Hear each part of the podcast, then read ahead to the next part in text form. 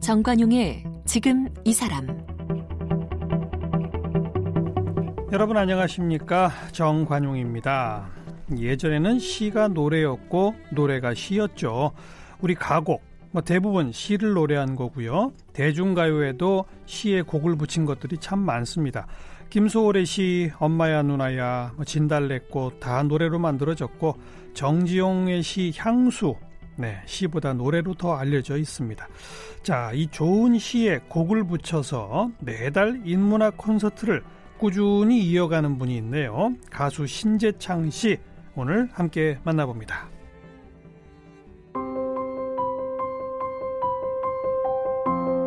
가수 겸 작곡가인 신재창 씨는 2010년 첫 솔로 앨범 길을 통해 데뷔했습니다. 작곡을 하면서 가사의 중요성을 절실하게 느껴서 시집을 읽기 시작했고, 그때부터 시에 멜로디를 붙이는 작업을 해왔습니다. 2013년에 국어 교과서에 수록된 시들을 포크, 락, 동요 등 다양한 장르로 작곡해서 노래로 만나는 시 첫 번째 음반, 눈온 아침을 발표했습니다. 이후에 시를 동요로 엮어 노래로 만나는 시 2집 행복을 냈고 노래로 만나는 시 3집 사랑하는 마음 내게 있어도는 나태주 시인의 시로 노래를 만든 앨범입니다. 노래로 만난 시는 현재 6집까지 발표했습니다. 시와 노래의 만남을 이끌었던 신재창 씨는 시인들과 함께 시인 노래 마을을 결성했습니다.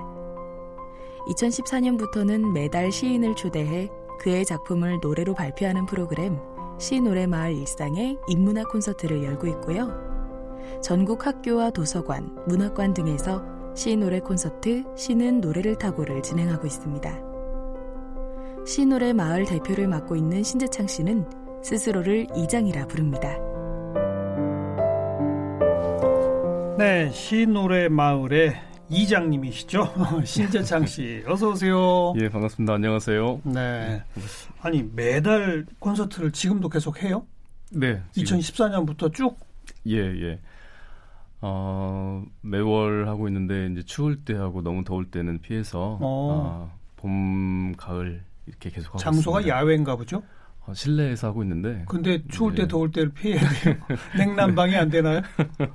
그건 아닌데 주로 저희가 초청하는 시인들이 이제 원로 시인들이 아. 많으시다 보니까 아. 거동이 좀 불편하고 그럴 때는 좀 피해서 하고 있습니다. 그리고- 장소는 고정적이에요?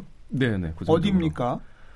어, 용산 효창공원 앞에 음. 아, 김남조 시인의 생가가 있었는데 예, 예. 그 생가를 이제 문화 공간으로 바꾸면서 거- 그 장소에서 어, 미술관이 지금 현재는 미술, 미술관으로 운영이 되고 있어요. 어. 이름이 뭐예요? 어, 미술관의 이름? 예술의 기쁨이라는 곳인데요. 예술의 기쁨. 음. 김남조 시인의 이제 부군이신 분이 이제 그 아, 광화문 이순신 동- 동상을 만드신 그 조각가세요. 이순신 장군 동상. 예, 김세중 조각가시라고 예. 예. 그분과 이제 숙, 숙명여대 교수였던 김남조 시인이 살던 생가터인데 음. 그곳을 이제 김세중 미술관으로 이제 운영을 하고 계신 거거든요. 그런데 김남주 시인께서는 또 우리 문학계의 것, 또 원로 어른이시고 그렇죠. 예, 예. 큰 족적을 남기신 분이기 때문에 어, 그 현장 그곳에서 이제 문학 행사들이 음. 많이 이루어지고 있죠. 네.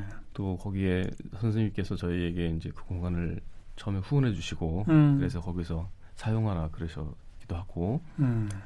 또 그 선생님의 음, 말하자면 제자 제자들이나 또 여러 시인들이 이제 그분과 연, 이제 어른이시기 때문에 예. 그 공간에서 자연스럽게 또 되게 됐습니다. 그럼 한 달에 한 번 시인 한 분을 선정해서 네네. 그분 모시고 직접 네. 시 낭송도 하고 예. 어, 그 시의 노래를 붙이고 이렇게 하는 거예요. 네네, 맞습니다. 어. 네. 그 시인이 걸어온 생애 그리고 그분의 문학 세계를 네. 조명하는 것이 목적이고 음. 더불어서 시를 노래로 알리는 것도 이제 하고 있는 거죠. 예, 예. 그럼 매달 작곡을 하셔야 되네요. 그 예. 시인의 시에 맞춰서. 네네. 그죠? 새로 오시는 시인들의 시를 항상 공부를 해야 되고 어. 또 미리 작곡을 또 해야 되고 그렇습니다. 예. 예. 거기 초청하면 시인들께서는 흔쾌히 응해 주세요. 어떠세요? 네. 이제 저희가 취재를 말씀을 드리고 음. 또 오롯이 한 분의 한 분의 그런 세계를 조명한다는 공연의 성격을 말씀을 드리면 예. 네. 어, 시인들도 흔쾌히 오십니다. 네. 음, 직접 자기 시를 낭송도 하시고 그럼요. 그리고 어. 주변의 식구들 혹은 친지들 혹은 제자들 그리고 뭐 또 낭송하시는 낭송가들 예, 이런 예. 분들도 같이 초청해서 함께 만드는 그런 자리로 하고 있는데 규모가 크진 않지만 그 의미가 이제 어 제목을 음 만약에 정관용 선생님이시면 정관용의 밤 음, 이런 식으로 예전에 우리가 그 문학의 밤이 많았지 않습니까? 그렇죠, 그렇죠. 그런 의미를 되새겨서 이제 한 분을 조명하는 네, 그런 공연을 하기 때문에 크기가 작, 작아도 또 모이는 인원이 그리 많지 않아도 음, 오시는 시인들이 굉장히 의미를 갖고 오- 오세요. 저희도 의- 의미를 담아서 만들고 네, 네, 네.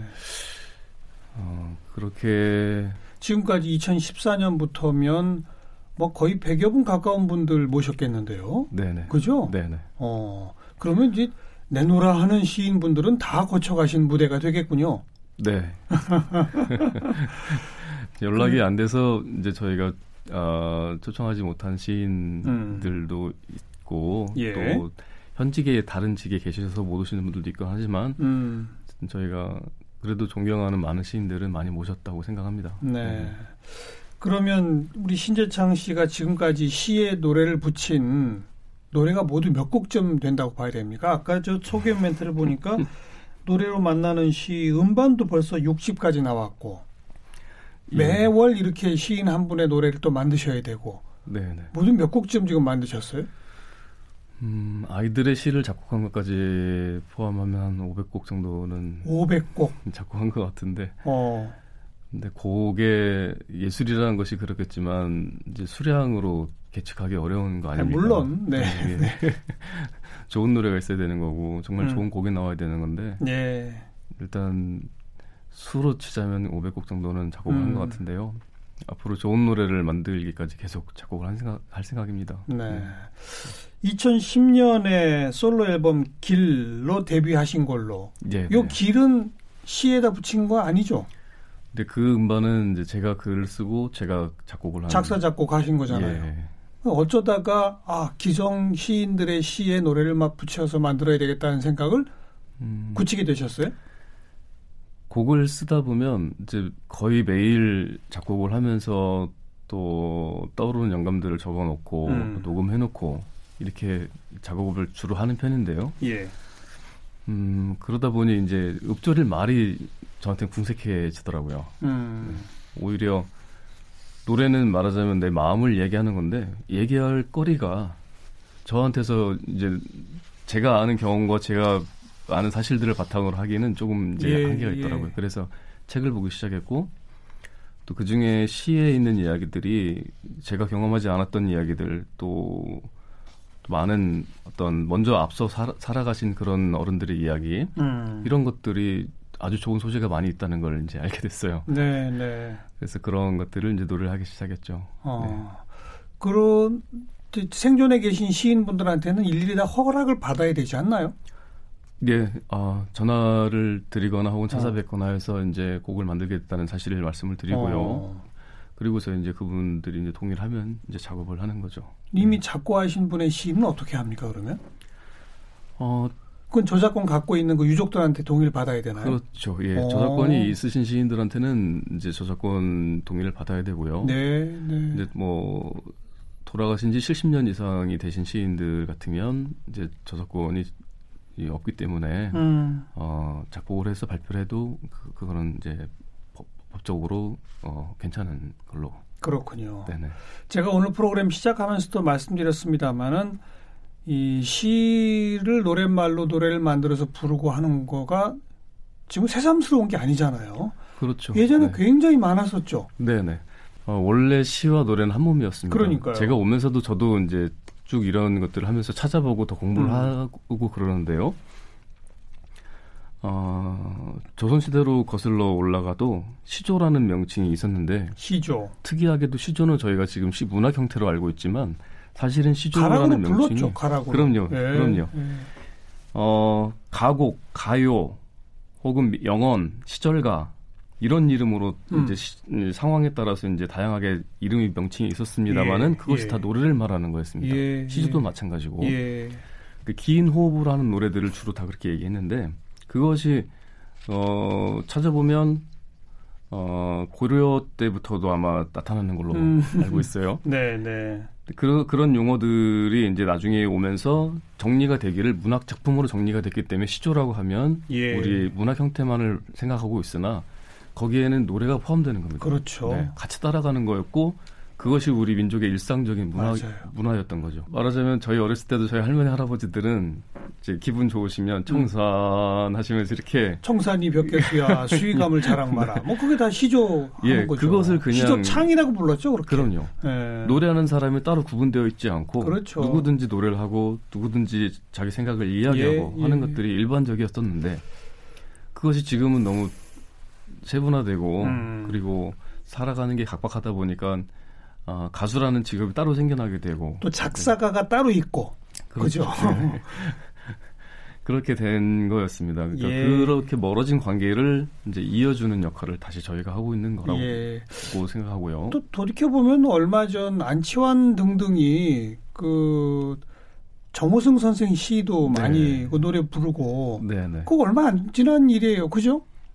그거는 이제 어, 안치환 선생이 음, 정호승 시인의 시를 작곡해서 정호승을 노래하다라는 이제 예. 음반을 예, 예. 들었어요. 예. 근데 그 전으로 조금 더 거슬러 올라가 보면 어, 1999년도에 날파, 나팔꽃이라는 나팔꽃. 음. 네, 동인이 만들어졌고 백창호 씨가 거기 멤버였나요? 네 맞습니다. 맞아요, 네. 맞아요. 어. 백창우 또 김현성 또 안치환 또 환보리 음. 어, 이런 작곡가들과 시인들로는 뭐 정희성, 도정환, 네. 또 정호승, 정호성, 네, 안도현, 네, 이런 뭐 이런 시인들, 분들. 네, 나이덕 음. 이런 시인들이 같이 굉장히 유명한 시인들이죠. 그렇죠. 리고 그리고 작곡도 정말 잘하시는 예, 작곡가들이죠. 그런 분들이 같이 함께해서 99년부터 시작해서 이제 나팔꽃 동의를 하셨었어요. 지금도 있나요 나팔꽃? 지금도 명칭이 사라지지는 않았습니다만 활동이 거의 없죠. 네네 그렇죠. 어. 너무 유명하신 분들이고 그럼 어찌 보면 우리 네. 신재창 씨가 그 나팔꽃의 정신을 이어받아서 어, 시노래 마을이라고 하는 모임을 쭉 이어가고 계신 거네요. 그렇게 봐주시는 건 좀 황송한 말씀이고요. 저는 저대로 제가 시가 좋아서 또 노래가 좋아서 네, 처음 포크 음악을 저는 너무 좋아했고 음. 그래서 포크 음악을 시작했는데 그때 향수라든지 나이덕 시인의 귓두람이라든지 이런 노래들을 너무 좋아했었어요. 네, 가사를 어떻게 저렇게 잘 썼을까? 네. 예, 그래서 심지어는 제가 아는 어떤 음악 선배님들은 음, 자기들이 차린 카페 이름을 귀뚜라미라고 이름을 지었었어요. 귀뚜라미. 네네. 어. 나이덕 시인의 시 귀뚜라미라는 예, 시인데요. 예, 그건 안치환 가수가 이제 작곡해서 부른 노래거든요. 음, 음, 그렇게 이제 그런 노래들을 좋아하다 보니까 저도 자연스럽게 이제 이런 시를 알게 되고 작사가가 누군가 찾아보다 보니까 네. 음. 시인들이었다는 것을 알게 되고 그래 음. 그랬죠. 그렇게 돼서 이제 만들어진 게 신노래 마을이라는 걸 제가 이제 시인들과 함께 대표로서 끌고 가고 계신 거죠. 예. 어. 여기 지금 멤버 숫자 몇 명 정도라고 봐야 돼요, 그러면? 지금 시인들이 이제 다섯 분이 계시고요. 음. 또 제 친구이면서 이제 컴퓨터 그 프로, 프로그래머인데 시 노래를 좋아하고 그것을 낙으로 삼고 있는 또 저희 공연을 촬영해주는 촬영 감독으로 있는 친구 이수율이라는 친구까지 해서 이제 저까지 일곱 명이 같이 음. 멤버로 활동하고 있습니다. 네, 네. 그 저희 방송에도 출연하셨던 나태주 시인 예. 그분의 시에도 노래를 많이 만드셨죠. 네, 네. 그분의 시로만 음반을 따로 하나 내신 거네요. 예, 맞습니다. 어, 특별히 그분의 시는 아 이분 거로만 음반을 내야 되겠다 하신 무슨 계기가 있어요? 음, 처음 시작할 때 문화 콘서트를 처음 시작하는 게 2014년에 음. 이제 그 전년도에 시 노래 음반을 내고 그러면서 그 다음 연도에 제가 더 시를 공부해 보고 싶어서 시인을 직접 추청을 해서 예. 콘서트를 열었습니다. 예, 그때 아까 말씀 드렸던 신호를 마을 일상의 인문학 콘서트를 음. 시작했는데 당시에도 나태주 씨는 굉장히 유명하신 그렇죠. 시인이었고 광화문 글판으로 뭐 그렇죠, 아주 예, 예. 대표 시인이 되신 네. 그렇기도 하고 또 제 고향 선배님이시기도 해요. 아, 네, 서천 네. 그렇구나. 서천이 저희 고향인데 예. 어, 따져보니까 저희 중학교에 32년 선배님이시더라고요. 어. 거의 어머니 뻘, 아버지 뻘 내는. 다 충청도 분들이구나. 예. 그랬는데 이제 때마침 어, 제가 선생님을 초청하면서 곡들을 이제 작곡을 하면서 음. 저도 굉장히 좋았고 음. 또 시들이 잔잔하고 그래서 참 좋았습니다. 음. 이제 그래서 작곡을 여러 편 해놨고 그러던 차에 이제 공주의 풀꽃문학관이라고 음. 공주시에서 제정을 해서 어, 나태주 시인을 기리는 문학관을 예, 이제 맞아요. 만들었어요. 네. 저희 프로에도 나태주 씨는 오셨었거든요. 네, 네, 예. 저도, 예, 봤습니다. 네. 문학관 소개도 들었어요. 말씀 듣고. 그- 그런 음. 기념비적인 행사가 있- 있어서 이제 저희 제가 선생님께 말씀드려서 선생님 시를 그동안 작곡해 놓은 것들이 있는데 음반으로? 발매하겠습니다. 알겠어요. 워낙 시가 짧아서 근데 노래도 될까 궁금하긴 한데 풀꽃이란 시에 붙인 노래 같이 네. 한번 들어보도록 하죠.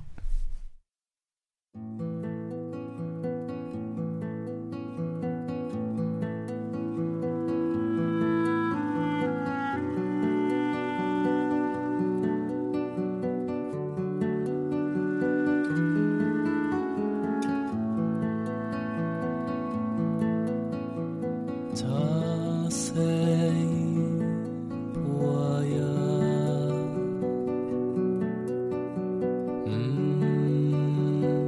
음 예쁘다 오래 보아야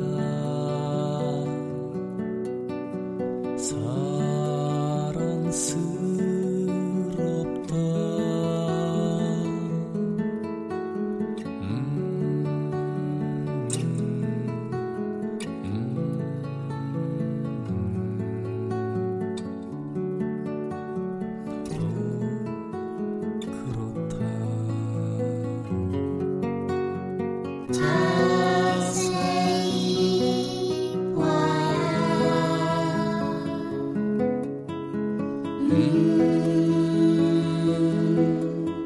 예쁘다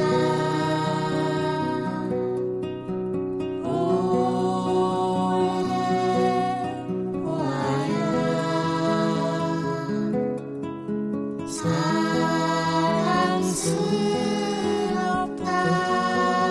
사랑스럽다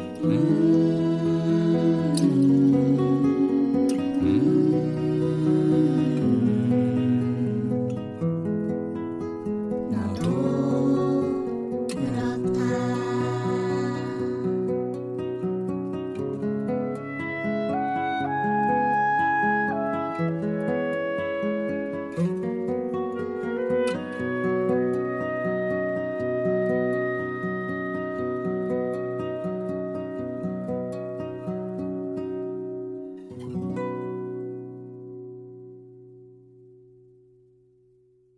노래도 혼자 부르신 게 아니네요. 어린 아이들과 같이 부르셨네. 네, 네. 또 어. 여자 가수 선배님하고 또 아이들하고 같이 불렀습니다. 음.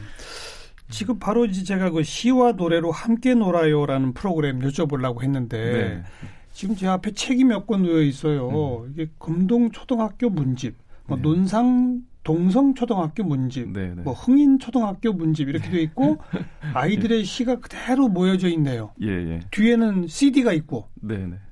이게 뭐예요? 어떻게 하는 거예요? 음, 신노래 마을이 이렇게 모인 취지가 어, 아, 시를 일반에 알리는 것 그리고 그것이 원래 우리의 시와 노래가 한 몸이었다는 것을 다시 우리는 원형을 찾아간다는 것 예, 예. 그것의 뜻을 두고 있는 거거든요. 음. 그래서 시, 여러 시인들이 같이 또 그런 성향이 맞는 시인들이 같이 이렇게 지금까지 조용히 예, 활동을 예. 하는데 시인들은 시를 쓰는 일에 몰두를 하시잖아요. 예. 그러면서 그것을 아이들에게 가르쳐 줄 수 있는 어. 장을 열었습니다. 학교에 가서 아이들에게 시를 가르쳐 주고 음. 직접 시를 쓰게 만들고. 그렇죠. 음. 어. 네. 이제 그 전에 먼저 아이들에게 시 노래 콘서트를 들려줍니다. 이야기 그 노래를 들려주고 예, 예. 어, 그 아이들이 교과서에서 접했던 동요들 음, 혹은 또 가곡들 이런 것들이 전부 다 원래는 시가 된 것들이기 그렇죠. 때문에 음, 그래서 그것을 얘기해주고 또 아이들에게 직접 저희가 이제 작사 작곡 아, 시인들의 시를 작곡한 것도 또 들려주고 예, 예. 그렇게 여러 아이들에게 들려주면 아이들 눈이 이제 좀 달라지게 됩니다. 시를 바라보는 시선이 음, 그리고 너희들의 시도 충분히 노래가 될 수 있을 것이니 음, 한번 예. 마음을 써봐라. 담아서 써와 봐라 어. 그러면 굉장히 열심히 씁니다. 이제 예. 성의를 다해서 예. 네. 그럼 하나하나 다 노래를 붙여줘요? 아 그럴 수는 없고 너무 어렵잖아요. 그 중에 한 학교를 하자면 막 그 중에 한 이제 한 열 곡 정도 음, 골라서? 네네 어, 그렇게 해서 거기서 곡을 붙여서 들려주면 아이들에게는 참 잊을 수 없는 추, 추억이 되겠죠. 예. 네. 어, 이게 그럼 한 번에 가서 프로그램이 끝날 수가 없네요. 그렇죠. 어? 여러 네. 번 해야 되겠네요. 한 세 달 정도 기간을 두고 어. 시를 가르쳐 주는 기간도 한 4회에서 5회 내지 가서 어허. 충분히 아이들에게 아, 가르쳐 줍니다. 예. 그리고 또 아이들이 시를 써오면 검토해서 작곡을 해야 되고 예. 또 시인들은 아이들이 쓴 시를 또 평도해줘서 시평도 실어주고 예. 네, 그런 종합적인 거긴 한데 음 그러면서 이제 아이들은 사실 아이 이러, 이런 과정들이 일반 교과 과정에서는 이렇게 시- 직접 시인과 만나는 음. 고 작곡가와 만나고 이런 과정들이 없잖아요. 없죠. 네. 그래서 저희가 이제 이거를 교육청과 함께 음. 지금 해나가고 있기도 하고 또 네. 지자체와 함께 하기도 하고 그렇습니다. 이런 프로그램을 직접 해본 학생들의 어떤 변화랄까? 뭐가 느껴져요? 몇 달 음, 지나면 어떤 변화가 생겨요, 아이들한테서? 그거를 저희도 조금 아쉬운 건 꾸준히 이 친구들과 같이 계속 교감을 하면 좋을 예 텐데. 바뀌어가는 과정들을 참 봤으면 참 좋겠는데 음, 그렇게 기- 장기적으로 몇 년 동안 할 수는 없더라고요. 그건 안 되고. 네네. 삼 3, 4개월 프로그램 딱 끝나고 그렇죠, 또 그렇죠. 헤어지고. 네네. 하지만, 그래도- 하지만 그 처음 프로그램 시작할 때랑 끝날 때랑 아이들이 달라진 모습이 있을 거 아니에요? 그럼요. 네. 어떻게 달라져 있어요? 소감문에서 그걸 이제 확인할 수 있는데 음. 아이들이 어, 이렇게 시를 노래로 접하니까 너무 좋다. 음, 인문학 프로그램이라고 해서 굉장히 지루할 줄 알았다. 음. 그런데 이- 잊혀지지 않을 만큼 너무 좋다. 네. 누구의 시는 참 좋았다. 어. 뭐 이렇게 애들이 어. 자기 의견을 이제 얘기하고 또 내가 시를 써보니까 이렇더라. 또 내 노래가 시가 되니까 이렇더라. 네, 네. 이제 이런 소감문들을 이제 보내주는데 너무 그게 이제 뭉클하죠. 음.